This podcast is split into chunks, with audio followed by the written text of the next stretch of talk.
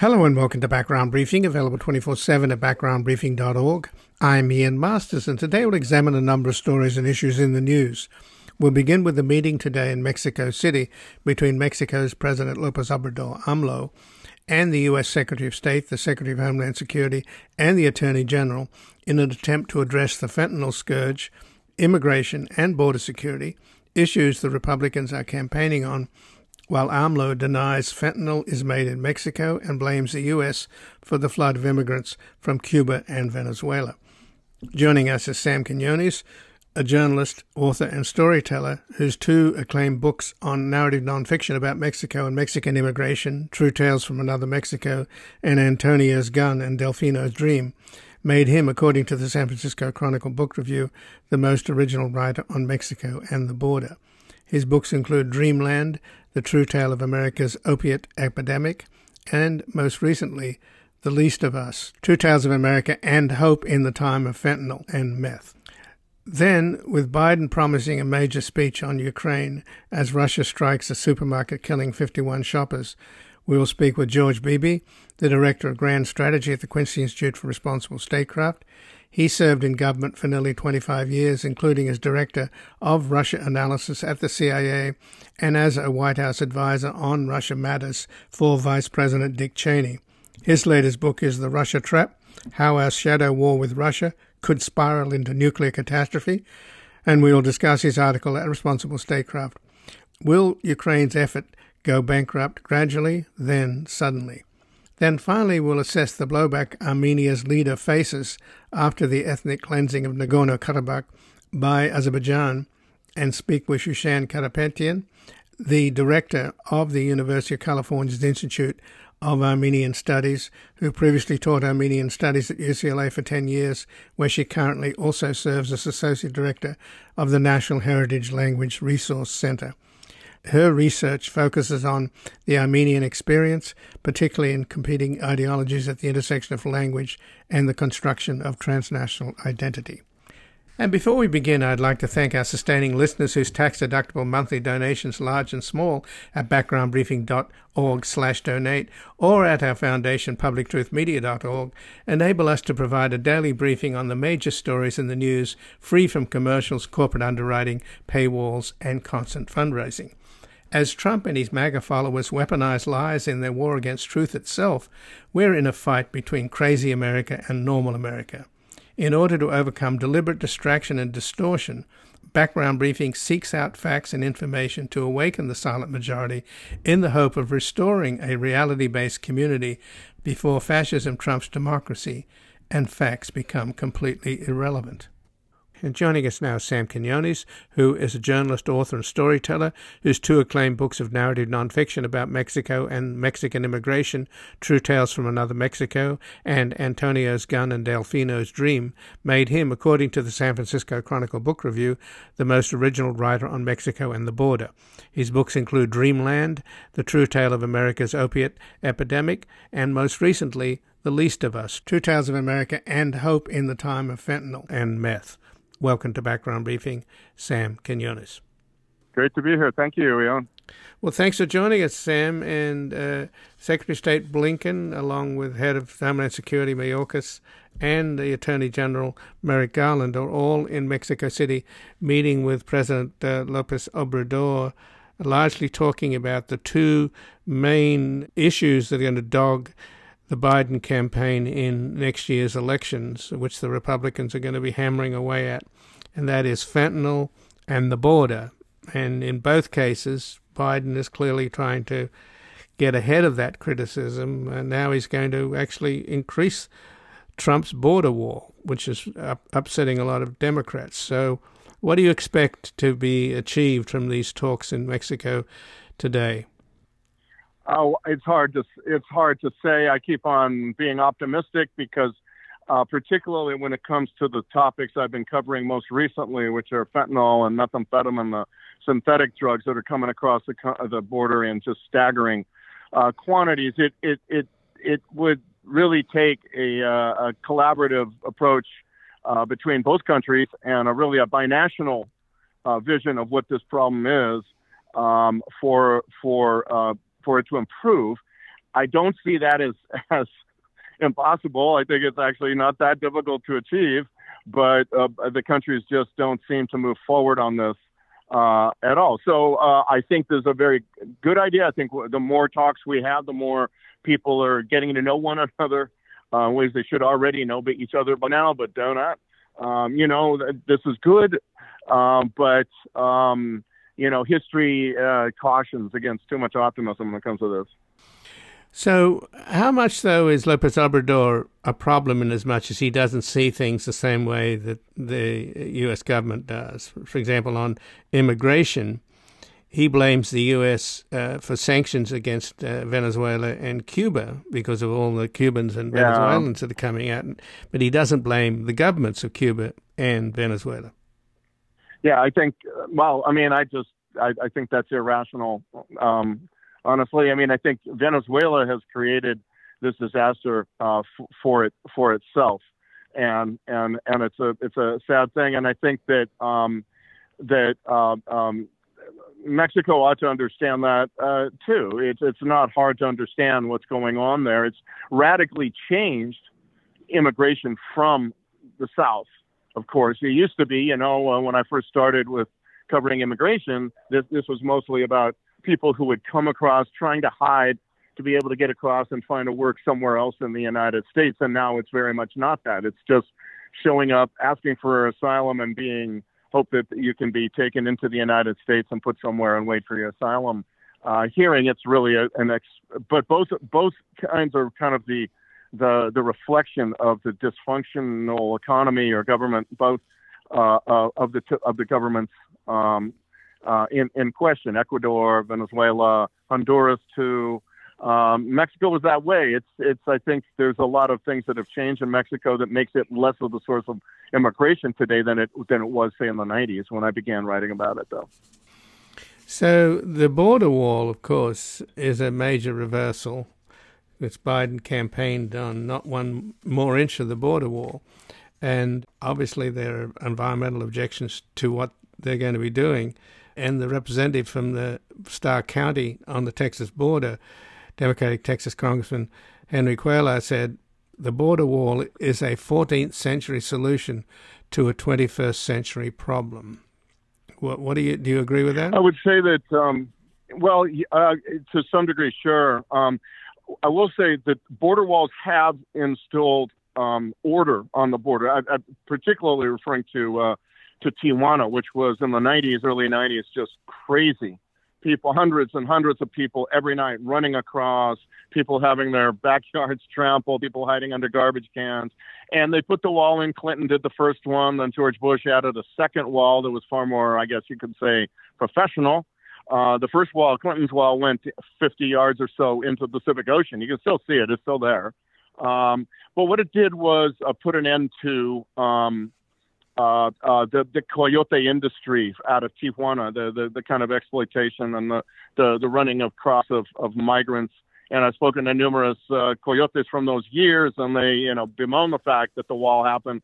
And now you just don't see people crossing uh, from that that area. Um, what it doesn't do, what a wall does not do, and we've seen that in the last 20 years certainly, is do anything about uh, the supply of drugs, particularly uh, if if the supply of drugs is being created in the staggering quantities that we're seeing it come out of Mexico. So in those same years, we've had these walls in, in Juarez and, and I mean in, in El Paso and Nogales and uh, Tijuana, Mexicali, places like that. You you still see you, you, we have seen um, the drugs just just flood through, and it's so much so that you know we don't we don't have pricing history for fentanyl but we do have pricing history for methamphetamine, and what you're finding is that methamphetamine has dropped in price by at least at least 90% in the places where where I've done tabulations, and sometimes it's even like 95% uh, frequently on the streets of LA. It's simply free, um, and that is what drugs do a poor job of, of stopping. Uh, and uh, the, the trafficking world's very good at, at at that, and they are particularly, I think this is a, a, a, really a case, the synthetic era of drugs we're now in, where all the drugs are not grown, they are made from chemicals, is really uh, shown to be kind of a, a case of uh, supply creating demand, and so you have people creating demand with the stuff that you are that they're sending um, uh, uh, uh across. Uh, principally, again, I say uh, fentanyl and, and methamphetamine, but the the supplies of the thing, and it's just staggering to see two two drugs covering the country now, covering the United States from Maine to L.A um, and and seeing these things in such potency too. All of which is simply an idea that that there is relentless supply being produced, and so much of that is is is coming across the border through walls because it's really not. It's it's coming on. It's some of it's coming on people's person, but I think the majority of it really is coming in vehicles, trucks, cars. There's just such vehicular traffic due to free trade between the two countries and we do not have the ability to check even a even a, a, a moderate percentage of the trucks and, and cars coming through. So on Tuesday, the Justice Department announced actions against eight China based companies and 12 of their employees for yeah. producing the precursors for fentanyl and methamphetamine production. And that, of course, has annoyed uh, the Chinese government. But apparently, for the longest time, yeah. the U.S. has been trying to get China to cooperate, and apparently they they really don't crack down on false shipping labels, etc. So there must be some kind of criminal gang, or I mean, what do you think's going on in China? I mean, are they paying the West back oh, for I the think, opium I wars? That, yeah, I mean, it's something similar, just reverse. You know, uh, something it, it, feels that way. I don't have reporting to show that that's the intention necessarily, but it certainly feels that way. Now they did cut down because they were shamed into it um, in 2019, saying that only a few companies can now produce fentanyl itself in China, and that meant that you really a very difficult time uh, getting the, the fentanyl. But by that time, the truth is, I think that, that the Mexican trafficking world had figured out how to make it, and what they were really interested in was just getting the precursor chemicals, and that is the problem that we're seeing um, now. And there is a scandalous, catastrophic quantities uh, uh, coming uh, into Mexico um, through the shipping ports, through the Mexico City airport, et cetera, and uh, being then transformed into uh, fentanyl, but also it's very important to keep in mind this is not just about fentanyl. It's about methamphetamine too. Methamphetamine drives people to, to mental illness, sim- uh, symptoms of schizophrenia on the street. Fentanyl kills them. It's a one-two punch that is in place in many, many, many parts of the country of the United States now, and and uh, it is a, entirely a function of the amount of chemical ingredients that the Mexican trafficking world can get their hands on. Most of it uh, from China because Mexico doesn't make a lot of the stuff that they need. But again, Lopez Obrador, the Mexican president, he basically blames the U.S. He said, you know, we don't have a have a problem here in in fentanyl uh, addiction in in. That's delusional thinking. Right. That's absolutely delusional thinking. I don't know if you saw. Uh, first of all, there's methamphetamine all over Mexico now. Uh, um, I, I was not there when I first arrived because there was uh, scant quantities of it being produced, and and um, and very and they couldn't produce as much as they wanted. This was in the mid to late 90s. Um, they couldn't produce as much as they wanted because uh, they couldn't get their hands on enough of the ingredients. Uh, the ingredient then, the pr- principal precursor was ephedrine, and they couldn't really get their hands on all that they wanted. Uh, and so they made enough to cover parts of the United States, western United States mostly, and and and not some of it, but not a lot of it stayed in Mexico. With fentanyl and now with methamphetamine both, you're seeing that very much change. And uh, there's a, a, terrific story in the um, Los Angeles Times uh, about a month ago in which they uh, about the city of Mexicali, where the forensic the, the medical examiner there decided to begin for the first time in Mexico testing the de- bodies of corpses, the, the blood stream of corpses to find out whether or not there was any drugs in them.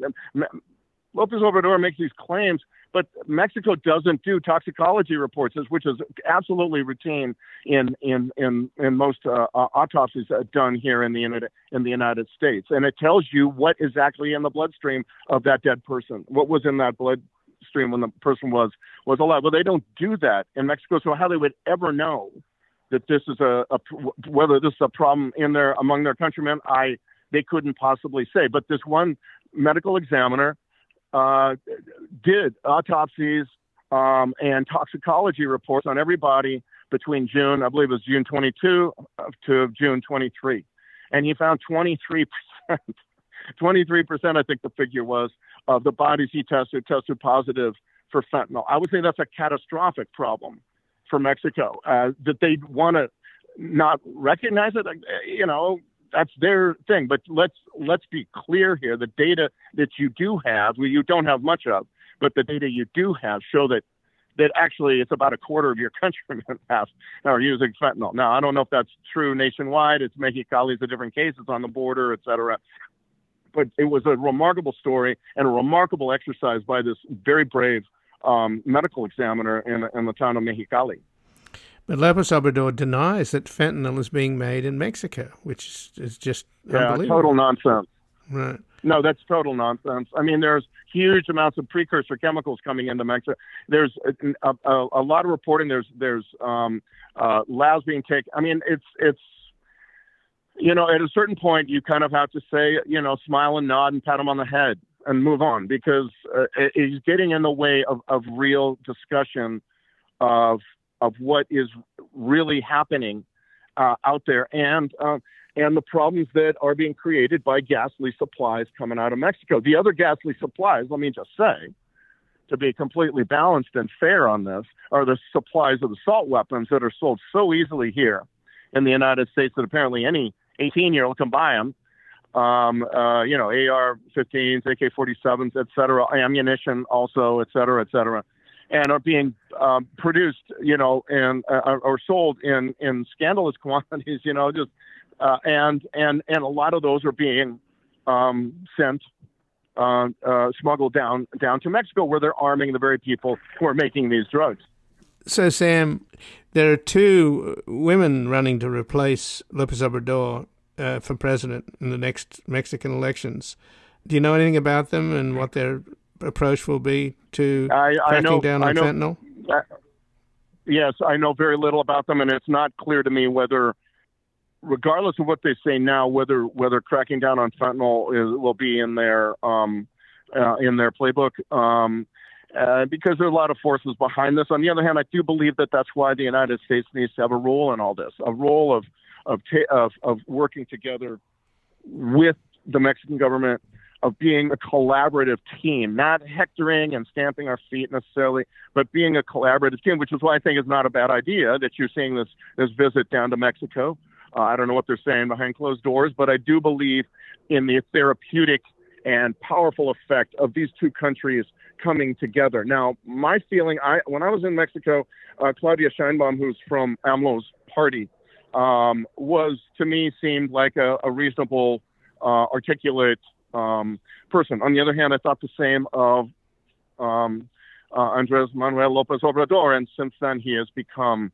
Um, I think to watch him speak is to watch a man who is not in possession of his all of his faculties. It's a very weird, weird uh, thing to watch him speak at press conferences and whatever. You think that he's really kind of delu- out of it, just out of it mentally. Um, and of course, his his relentless blaming of the media for all his problems very much reminds me of Donald Trump, I have to say. And it's absolutely scandalous that he would do that because blaming the media in Mexico is very much more dangerous. Sure, they get blaming killed. The media here in the United States. They get exactly killed. right. There's several.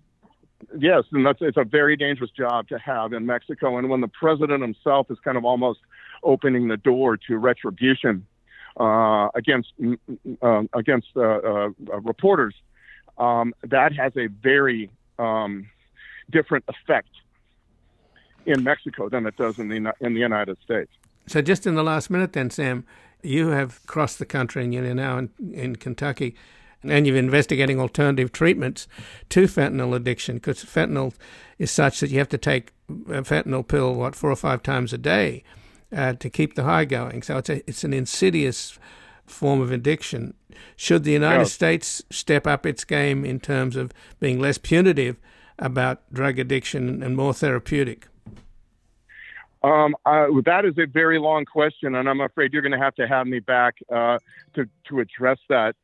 I, would say that the problems that fentanyl poses um, uh, with regard to addiction and and and and thwarting the desire of people to ever want to get clean because it's so scary to actually go without the drug um, because of the tolerance is is a whole different question and it's too complicated to address to address here. I will say though that in many parts of the country you are seeing four and five pills is minor. Um, in Tucson, people are routinely, according to interviews I did with with counselors and with with with uh, addicts, uh, people are using 50 to, to 80 pill, pills a day. In Denver, I've had several conversations. It's interesting to follow the track. Um, in Tucson, it's 50 to 80. I was talking with people in Denver. It's more like 40 to 50. I was speaking with people in Billings, Montana, so you go kind of straight north almost, and the country farther from the border where the pills are a little bit less fr- frequent up there, in Bill- and the, the people are using 15 or so uh, uh, uh, pills a day. But that is the nature of fentanyl. That's why it's a great surgical drug because it takes you in and out, in and out of, of anesthesia very quickly. It's also that is what makes it a, a devastating, from a user's perspective, a devastating uh, uh, drug on the street because now you have to use and use and use and use all day long. It's a treadmill that you cannot uh, get off of very easily. It requires a whole bunch of new responses. But again, I don't think we have time. Maybe another sure. time we can we can chat about what those are. Okay, Sam, and I and I get it, and we will do a follow up. And I thank you for joining us. My pleasure, Ian. Thanks for the call. And again, I've been speaking with Sam Quinones, who is a journalist, author, and storyteller whose two acclaimed books of narrative nonfiction about Mexico and Mexican immigration True Tales from Another Mexico and Antonio's Gun and El Delfino's Dream made him, according to the San Francisco Chronicle Book Review, the most original writer on Mexico and the border. His books include Dreamland, The True Tale of America's Opiate Epidemic, and most recently, The Least of Us, True Tales of America and Hope in the Time of Fentanyl and Meth. We're going to take a brief station break and back discussing efforts in the United States to cut off aid to Ukraine and Russia's strategy of a long war. You know I've seen a lot of people walking around with tombstones in their eyes.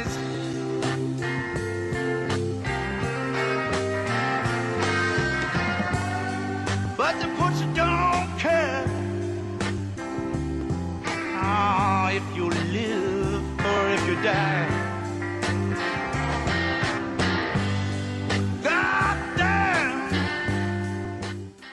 Welcome back. I'm Ian Masters, and this is Background Briefing, available 24 7 at backgroundbriefing.org.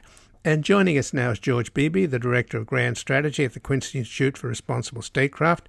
He served in government for nearly 25 years, including as Director of Russia Analysis at the CIA and as a White House advisor on Russia matters for Vice President Dick Cheney. His books include The Russia Trap, How Our Shadow War with Russia Could Spiral into Nuclear Catastrophe, and he has an article at Responsible Statecraft Will Ukraine's Effort Go Bankrupt Gradually, Then Suddenly? Welcome to Background Briefing, George Beebe. Thanks, Ian.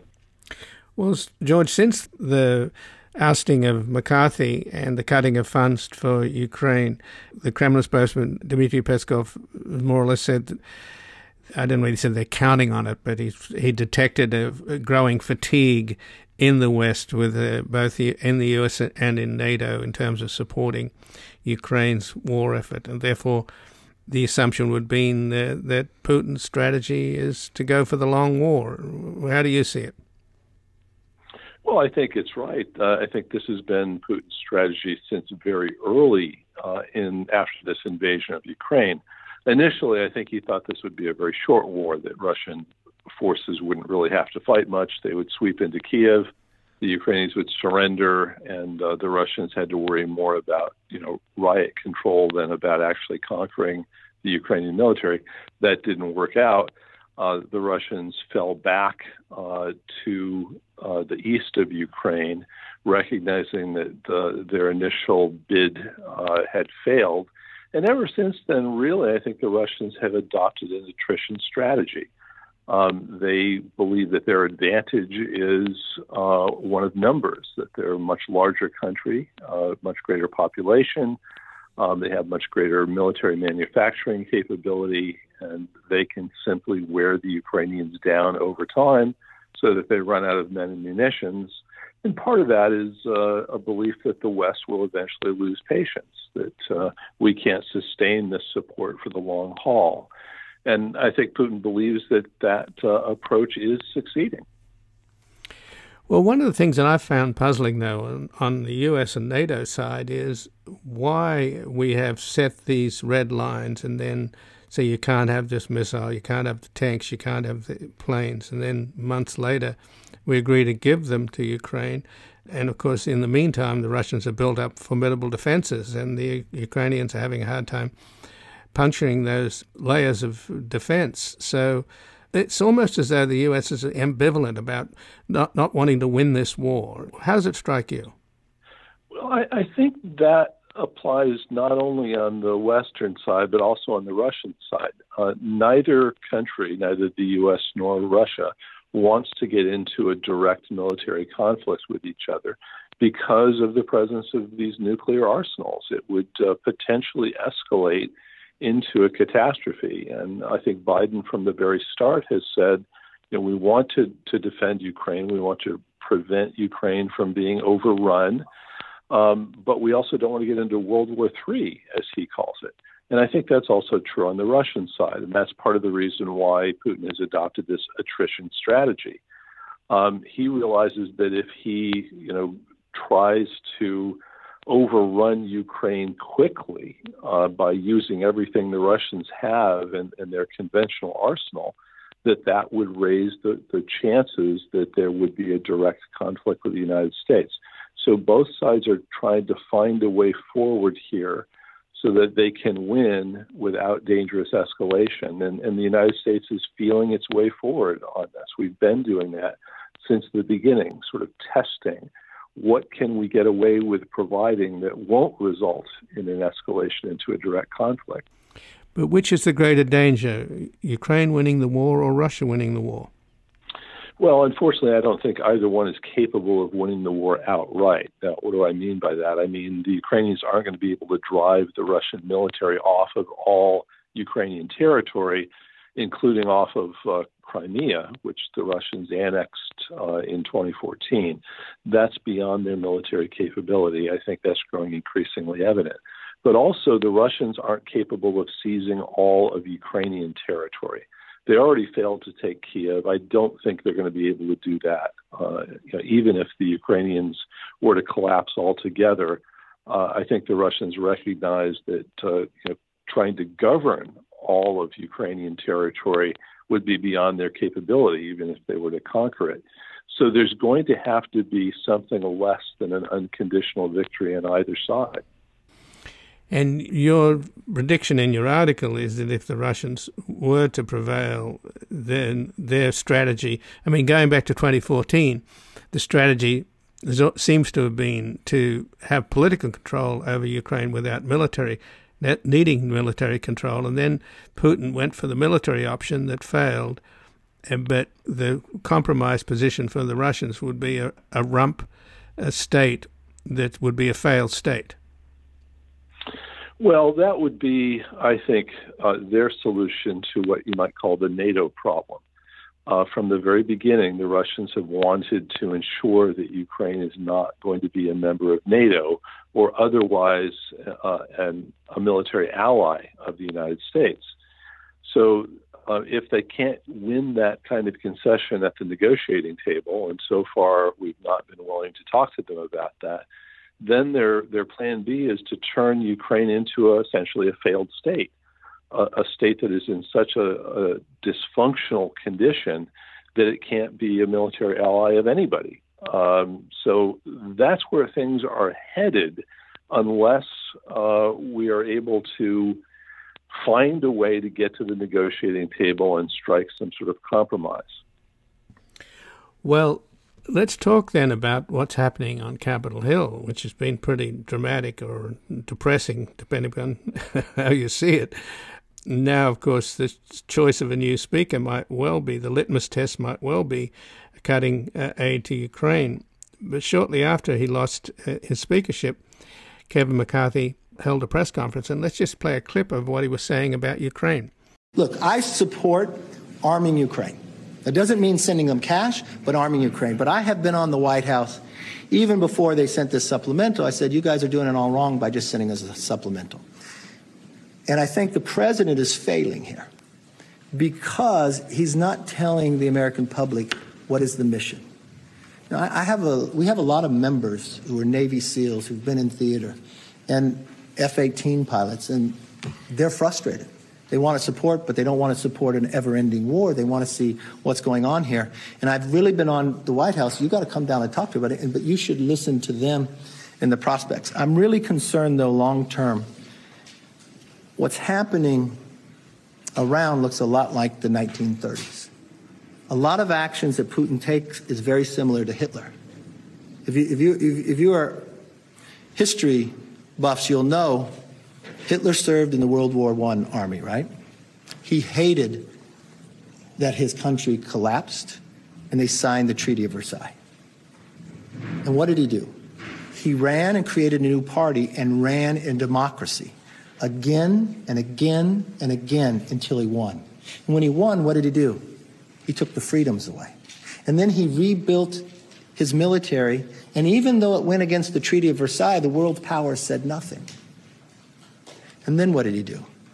He took part of Czechoslovakia. He took Austria. And then he told the entire world he was going to take the rest of it on a given day. So now the world power could not sit back. So in come Neville Chamberlain. But what had happened? Well, Hitler loved it because he was equal now to the world power, but he saw weakness. Neville Chamberlain made him sign a piece of paper and told us peace for our time. And then he invaded Poland the next year and World War II began. So, George, I find it extraordinary that you have Speaker McCarthy talking about Putin as though he were Hitler, and I guess by extension, President Biden is Chamber- Neville Chamberlain. I mean, uh, this is the same speaker who cut aid to Ukraine out of the continuing resolution uh, just to get 45 days more of uh, an open government. Well, you know, it's funny how many people use that Hitler uh, and Chamberlain analogy. Uh, nobody wants to be called an appeaser in all of this, and, and Biden, of course, has made the same sorts of allusions himself. Um, the the bottom line in all of this is that nobody thinks there should be some sort of compromise uh, with the Russians over this, and unfortunately, if we're not willing to do that, we're probably going to get an outcome in Ukraine that's going to be a disaster for everybody, including uh, first and foremost for the Ukrainians themselves. Um, but uh, the funny thing about uh, McCarthy was I think he was maneuvering to try to keep his speakership. Um, so he was under a lot of pressure from uh, so called dissident uh, GOP congressmen, very much opposed to continuing to fund uh, Ukraine without some sort of exit plan tied to it. And I think they've been pushing on the White House to uh, make clear what the, the end game for Ukraine actually looks like. Uh, and that's been something that the White House has not been willing to do. They're not willing to go beyond saying that we need to continue to fund Ukraine for as long as it takes without defining what it means in that formulation. So that's something that I think is going to have to be addressed because this uh, pressure on Capitol Hill uh, to um, not just fund Ukraine indefinitely, but to tie that funding to some sort of viable exit strategy for Ukraine is not going to go away. Um, and uh, whoever the next speaker is, if there is one, is going to have to deal with that pressure one way or another. But is the situation going to get worse for Ukraine in the sense that at the moment you do have the tail wagging the dog of the Republican Party. The vast majority of Republicans and Democrats do want to continue funding Ukraine, but uh, a very small minority, both, I think 21 or so in the House, and uh, you've got a handful of senators like Rand Paul and J.D. Vance. Could you fairly describe those people, as some have, as the Putin caucus? no, I, I think that would be an unfair characterization. Uh, I don't think any of them have any sympathies for Putin whatsoever. Uh, but they do believe that America's interests in this uh, do not lie in being in you know, what you might call another forever war in Ukraine, um, and they certainly are concerned about the implications of a long conflict uh, in Ukraine uh, for possible escalation uh, into a direct conflict with Russia. Those odds go up the longer the war goes on. Um, and I, you know, they are certainly a minority on Capitol Hill. There's no question about that. But um, they're not necessarily a minority when you look at uh, national opinion in the United States. And uh, polls have been indicating that uh, support for unending uh, military and economic aid to Ukraine has been growing less popular in the United States. So um, it's an open question, really, to, to ask um, is this minority on Capitol Hill actually reflective of a much growing and much more significant body of opinion in the United States as a whole? And if we're getting fatigue here in the United States, uh, according to the polls that you just mentioned, how is it uh, in Germany? Because, for example, Germany's got, I think, at least two to three million refugees from Ukraine, mostly women and children who are unable to work but are being subsidized by the German taxpayer. And that, I think, is creating social unrest and social problems in Europe and other frontline countries that are also hosting refugees. If you go back to the war in Syria, when Putin intervened, then shortly thereafter, the SACEUR, the Supreme Allied Command of Europe, accused Putin of weaponizing refugees, and massive refugees flows went into Europe, and that caused a, a lot of social distress, and also led to the rise of uh, far right uh, governments or far right parties. And you've got AFD in Germany uh, now calling for the Germans to cut funds altogether. And you've got Fico coming back in Slovakia, and of course you've got uh, Orban in Hungary. So, what's the picture there like? It doesn't look good for Ukraine. Well, I think that's right. I think the trends in Europe are, are blowing in the direction of calling for an end to this war. Uh, and in Germany, it's not just the presence of refugees from Ukraine that is driving uh, this increasing uh, unhappiness. Uh, also, Germany is is dealing with some fairly significant economic problems that are related to this war. The German economy was was really built on the foundation of cheap energy supplies from Russia, and those cheap energy supplies have gone away as a result of this war. And German energy costs have increased quite significantly, which in turn has meant that uh, German manufacturing uh, has uh, been uh, affected, and uh, the price so they're less competitive in the world. All of this really is bringing the German uh, economy into recession, and that is compounding the social distresses that are resulting from these refugees. Um, and when you think that the German economy is really the, the engine of the European economy uh, more broadly, that is a very significant development uh, that that will, I think, and is starting to affect uh, European patience with this war.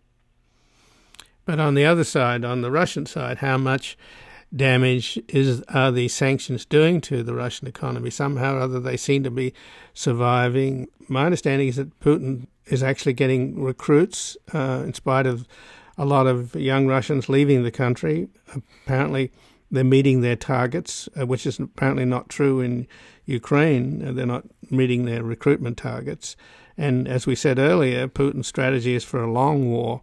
So, what incentive is there for Putin to negotiate? If indeed, as you point out, a negotiated settlement is absolutely vital here. Well, um, he uh, he certainly has some incentives to negotiate. Uh, he could uh, potentially uh, find an arrangement with the West that would be stable, that would uh, potentially allow economic sanctions to be lifted, would make uh, Russia less dependent as it has become on China. Um, those are things that, other things being equal, I think Putin would find desirable. But he's not under great pressure right now to end this war. Things uh, have been going relatively well over time for the Russians. Um, I think the attrition strategy is starting to pay off. So, um, you know, in order to get him to the negotiating table and, and strike some sort of deal, uh, unfortunately, over time, uh, we're going to have to make more concessions, uh, make this more attractive than we would have had to earlier in the war. And the longer this war goes on, the, the longer these trends continue, the less incentive he's going to have to compromise. So time's not on our side on this. But isn't that an argument for why the United States and NATO should have supported Ukraine more so that they could have had some more military breakthrough, taken Crimea, and had been in a stronger bargaining position? Well, uh, yeah, and there's certainly people that make that argument. Um, I'm skeptical of that uh, for a number of reasons, but but one of which is you you just flood the Ukrainian military with a whole bunch of aid early on, lots and lots of weapons that they're unfamiliar with. Uh, they've got to be trained on. They've got to maintain it. Uh, their ability to absorb and use that equipment uh, very quickly is quite limited. So, you know, you could, in theory, say, hey, if we had given them all this stuff earlier, they would have had a breakthrough. The war would have been short. They would have won. Well, what you're not taking into account is a number one, the Russians could have escalated in response to that. I think almost certainly would have. Um, number two, there are limits to how quickly the Ukrainians could have absorbed and used that kind of equipment uh, over time. So, um, it, it, on the surface it makes sense, but I think when you actually delve into that argument, it, it wasn't really viable. Well, George Beebe, I thank you for joining us. I appreciate uh, your insight. Thanks, Ian. And again, I've been speaking with George Beebe, who's the Director of Grand Strategy at the Quincy Institute for Responsible Statecraft. He served in government for nearly 25 years, including as Director of Russia Analysis at the CIA and as a White House advisor on Russian matters for Vice President Dick Cheney. His latest book is The Russia Trap How Our Shadow War with Russia Could Spiral into Nuclear Catastrophe. And he has an article at Responsible Statecraft Will Ukraine's Efforts Go Bankrupt Gradually, Then Suddenly? We're going to take a brief station break and back assessing the blowback Armenia's leader faces after the ethnic cleansing of Nagorno Karabakh by Azerbaijan.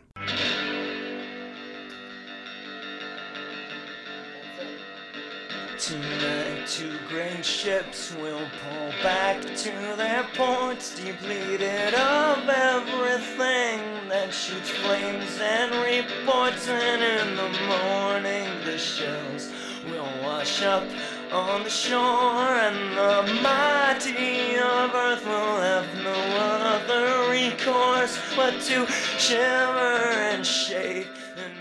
Welcome back. I'm Ian Masters, and this is Background Briefing, available 24 7 at backgroundbriefing.org. And joining us now is Shushan Karapetian, who is the director of the University of Southern California's Institute of Armenian Studies, who previously taught Armenian Studies at UCLA for 10 years, where she currently also serves as an associate director of the National Heritage Language Resource Center. Her research focuses on the Armenian experience, particularly in competing ideologies at the intersection of language and the construction of transnational identity. Welcome to Background Briefing, Shushan Karapetian. Thank you, Ian. Well, thanks for joining us. And, and is there a serious backlash now against Armenia's Prime Minister Nikol Pashinyan because of the ethnic cleansing that took place in Nagorno Karabakh and the fact that he didn't mobilize, or he mobilized the army, but they didn't engage in another fight. Obviously, I think it was a calculation on his part that they just weren't ready, uh, since the the Azerbaijan military has been aided by Turkey and by Israel, and it would have probably been futile. But give us an ex- a sense of the extent to which there is a blowback against this progressive new leader in Armenia? It's a very tough situation and a cyclical one where it seems that Armenia is constantly stuck between a rock and a hard place. Of course, the Armenian population is frustrated and angry and disillusioned, but they are facing such harrowing decisions and responsibilities with the influx of now over 100,000 refugees, displaced um, Armenians from um, Artsakh, Nagorno Karabakh. They are concerned about Armenia's sovereignty and security with the constant rhetoric coming out of Azerbaijan of uh, you know, attacking Syunik or describing Armenia as Western Azerbaijan. They are also very strongly committed to democracy, to clean and fair elections, to decision making power that is their own and not dictated by Russia or by foreign powers. So it's a it's a very tough moment where yes, the population is upset. Yes, the population is angry. Uh, yes, they're frustrated, but they also do not want a puppet government placed by Russia. Well, on Tuesday, the Armenian parliament ratified the Rome Statute of the International Criminal Court, which means now that if Putin visited Armenia, which he did, I think, in 2020, uh, he would be arrested. It's, uh, you know, Pashinyan's government has definitely been pivoting to the West, to democratic values with moves like ratifying the Rome Statute, with um, military exercises with the U.S., with France now offering to sell weapons. Um, and some are concerned that there will be a heavy price to pay for these types of moves because Russia is still the major power. Russia still or for a very long time has viewed the Caucasus as its backyard. Now Russia is distracted by the war in Ukraine and possibly, not possibly, obviously was complicit and aware of the recent shelling, of the ethnic cleansing of Armenia. So again, Armenia is making these pivots and these gestures, but the concern is that the West responds in calls in concern but not in action. And the, the very large and serious looming fear is Armenia's sovereignty. Well, the French do appear to be stepping up, and their foreign minister, uh, I th- think, was visiting uh, Armenia on, on Tuesday. Um, mm-hmm. And of course, there's a history of France coming to the rescue of Armenians in the genocide in 2015. Yes. So the ties are pretty strong.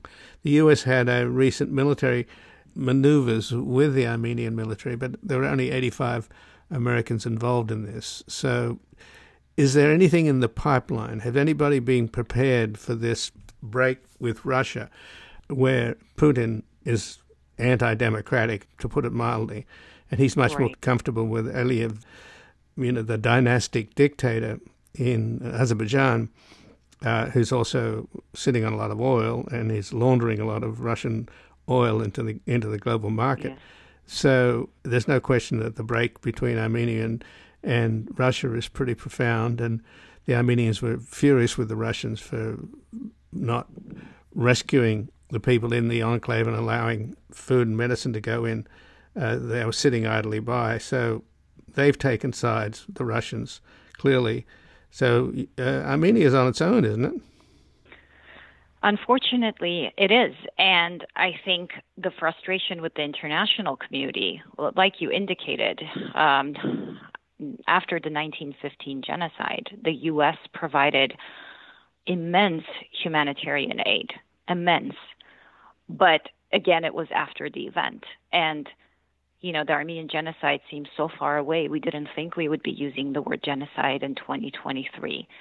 So when the alarm bells were rung months ago uh, by legal and human rights scholars, by folks like the first chief prosecutor of the International Criminal Court, that starving people is an act of genocide, the international community stayed silent. I mean, the U.S made concrete statements saying the U.S. will not tolerate violence, and yet we have been watching physical and psychological violence and the ethnic cleansing of an entire population. Over 100,000 out of 120,000 people have left. Of course, Azerbaijan paints this as a voluntary exodus, and I just co authored an op ed for the LA Times that will be out today or tomorrow talking about Azerbaijan's disinformation campaign and Armenophobia that is painting narratives of a voluntary, self selected, self elected departure from their ancestral homeland. But that's not the case. And we all know that. Everyone knows that. And we're watching. The fear is if the U.S. and the international community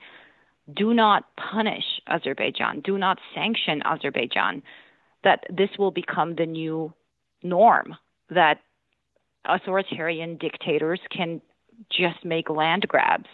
They can ethnically cleanse indigenous people and they can get away with it. You know, is, is the U.S. and the international order okay living in an environment where authoritarian dictators can make land grabs and can ethnically cleanse historic territories, and, and that, that's that's normal behavior. Well, what is the U.S. position? I mean, they obviously uh, had the recent military exercises, albeit on a very small scale. Uh, Israel, which is a U.S. ally, supports Azerbaijan uh, for reasons I don't understand.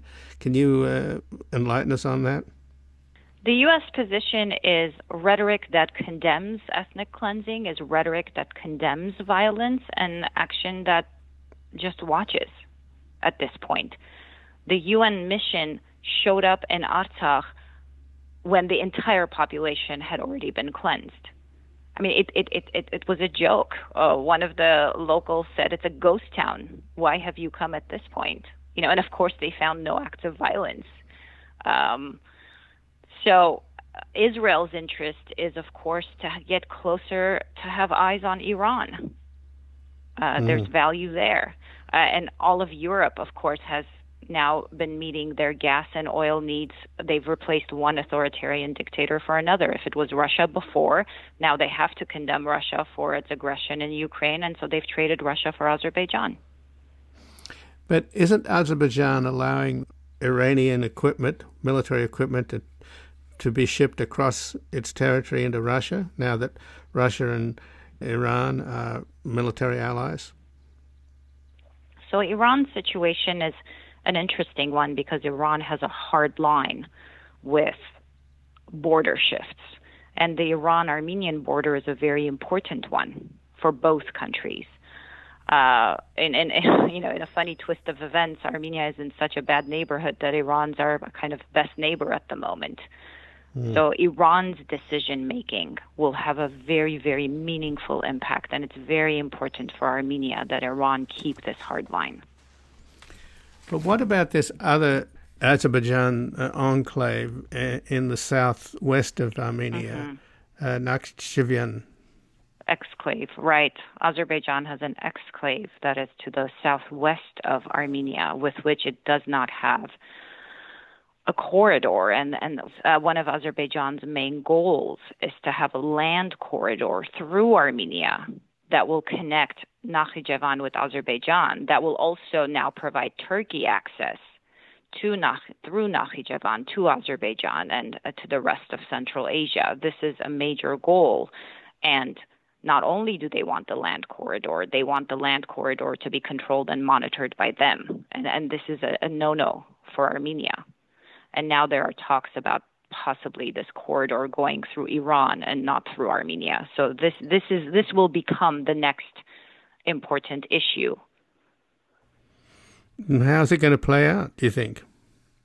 I mean, again, that's a it's a, it's a very tough one. It's a very tough one. It it depends on Russia's roles, and Russia at this point obviously seems to be pivoting towards Azerbaijan. It depends on how hard Iran will be on protecting uh, its borders. It depends on uh, Turkey, and Turkey, of course, uh, Turkey and Azerbaijan both are following this pan Turkism ideology of pan Turkism, which is the kind of political, cultural, uh, linguistic unification of Turkic uh, peoples.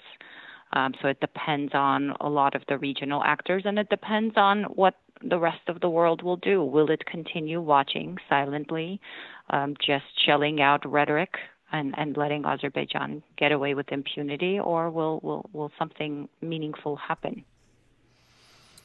So, Shushan, what do you think though, that the Armenian diaspora can do? I think it's fairly influential politically And as we were saying earlier, the US has sent some token support, but the country is vulnerable, clearly, and in a very rough neighborhood with few friends. The French seem to be stepping up. How quickly could the U.S. get involved? I mean, Russia's distracted in Ukraine, and, and to some extent, so is the United States. The, the Armenian diaspora has been, uh, you know, continues to fundraise for humanitarian relief. Um, this is critical right now. We have a humanitarian catastrophe on our hands. We have a, over 100,000 people who have been on the brink of starvation, who have spent harrowing days in fear, uh, abandoning everything they've known, and now they're in Armenia. These people need to be housed. These people need to be fed. They need to be provided with basic essentials. They need to be set up with employment. So humanitarian relief is essential. Uh, Samantha Powers with USAID was in Armenia a couple of days ago with some 10, 11 million dollars of aid, which some found laughable. It's under hundred dollars per refugee. Um, so definitely more aid. Uh, sanctioning Azerbaijan is very, very important. And the U.S. and others need to put a hard line on any possibility of any kind of obstruction or change into Armenia's territorial integrity and sovereignty. That is the most essential at this point. Well, there have been substantial demonstrations against the, the Azerbaijan embassies in Lebanon, for example. Is there uh, any? And in, in Los Angeles, we've had diasporans closing down freeways, diasporans protesting all over. But just like the Armenians of Artsakh, the Armenians of Nagorno Karabakh feel invisible, the diaspora also feels invisible and feels impotent. They uh, just this constant feeling of kind of screaming into a void and feeling invisible. So, what are you hearing from the Biden White House then?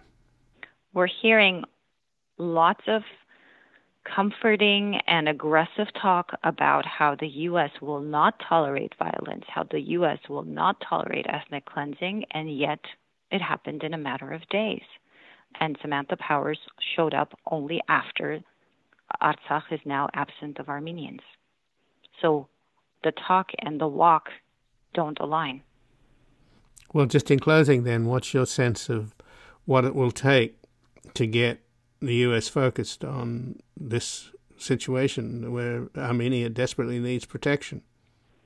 I think the U.S. needs to realize that this isn't just the scenario of some ethnic enclave that no one has heard of. I think the U.S. needs to realize that decisions that will be made about the situation now will impact geopolitical dynamics that are much larger than Nagorno Karabakh. That if the U.S.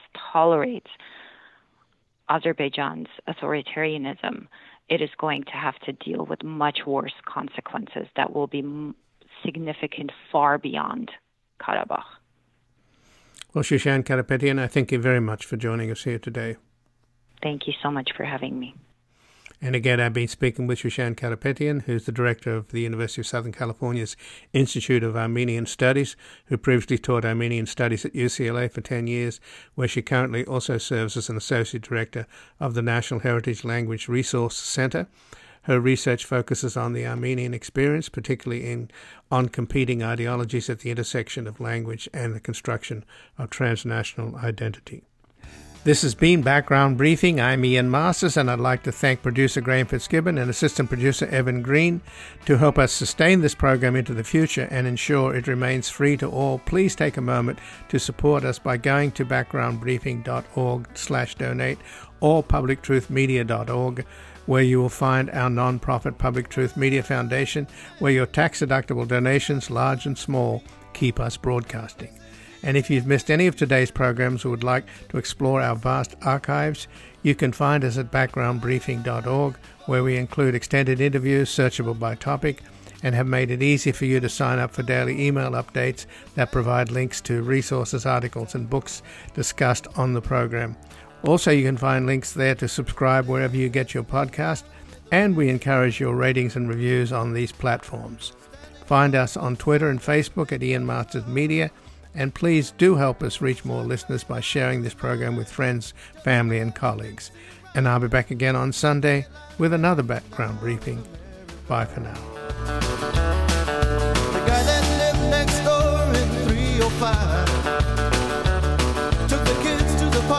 The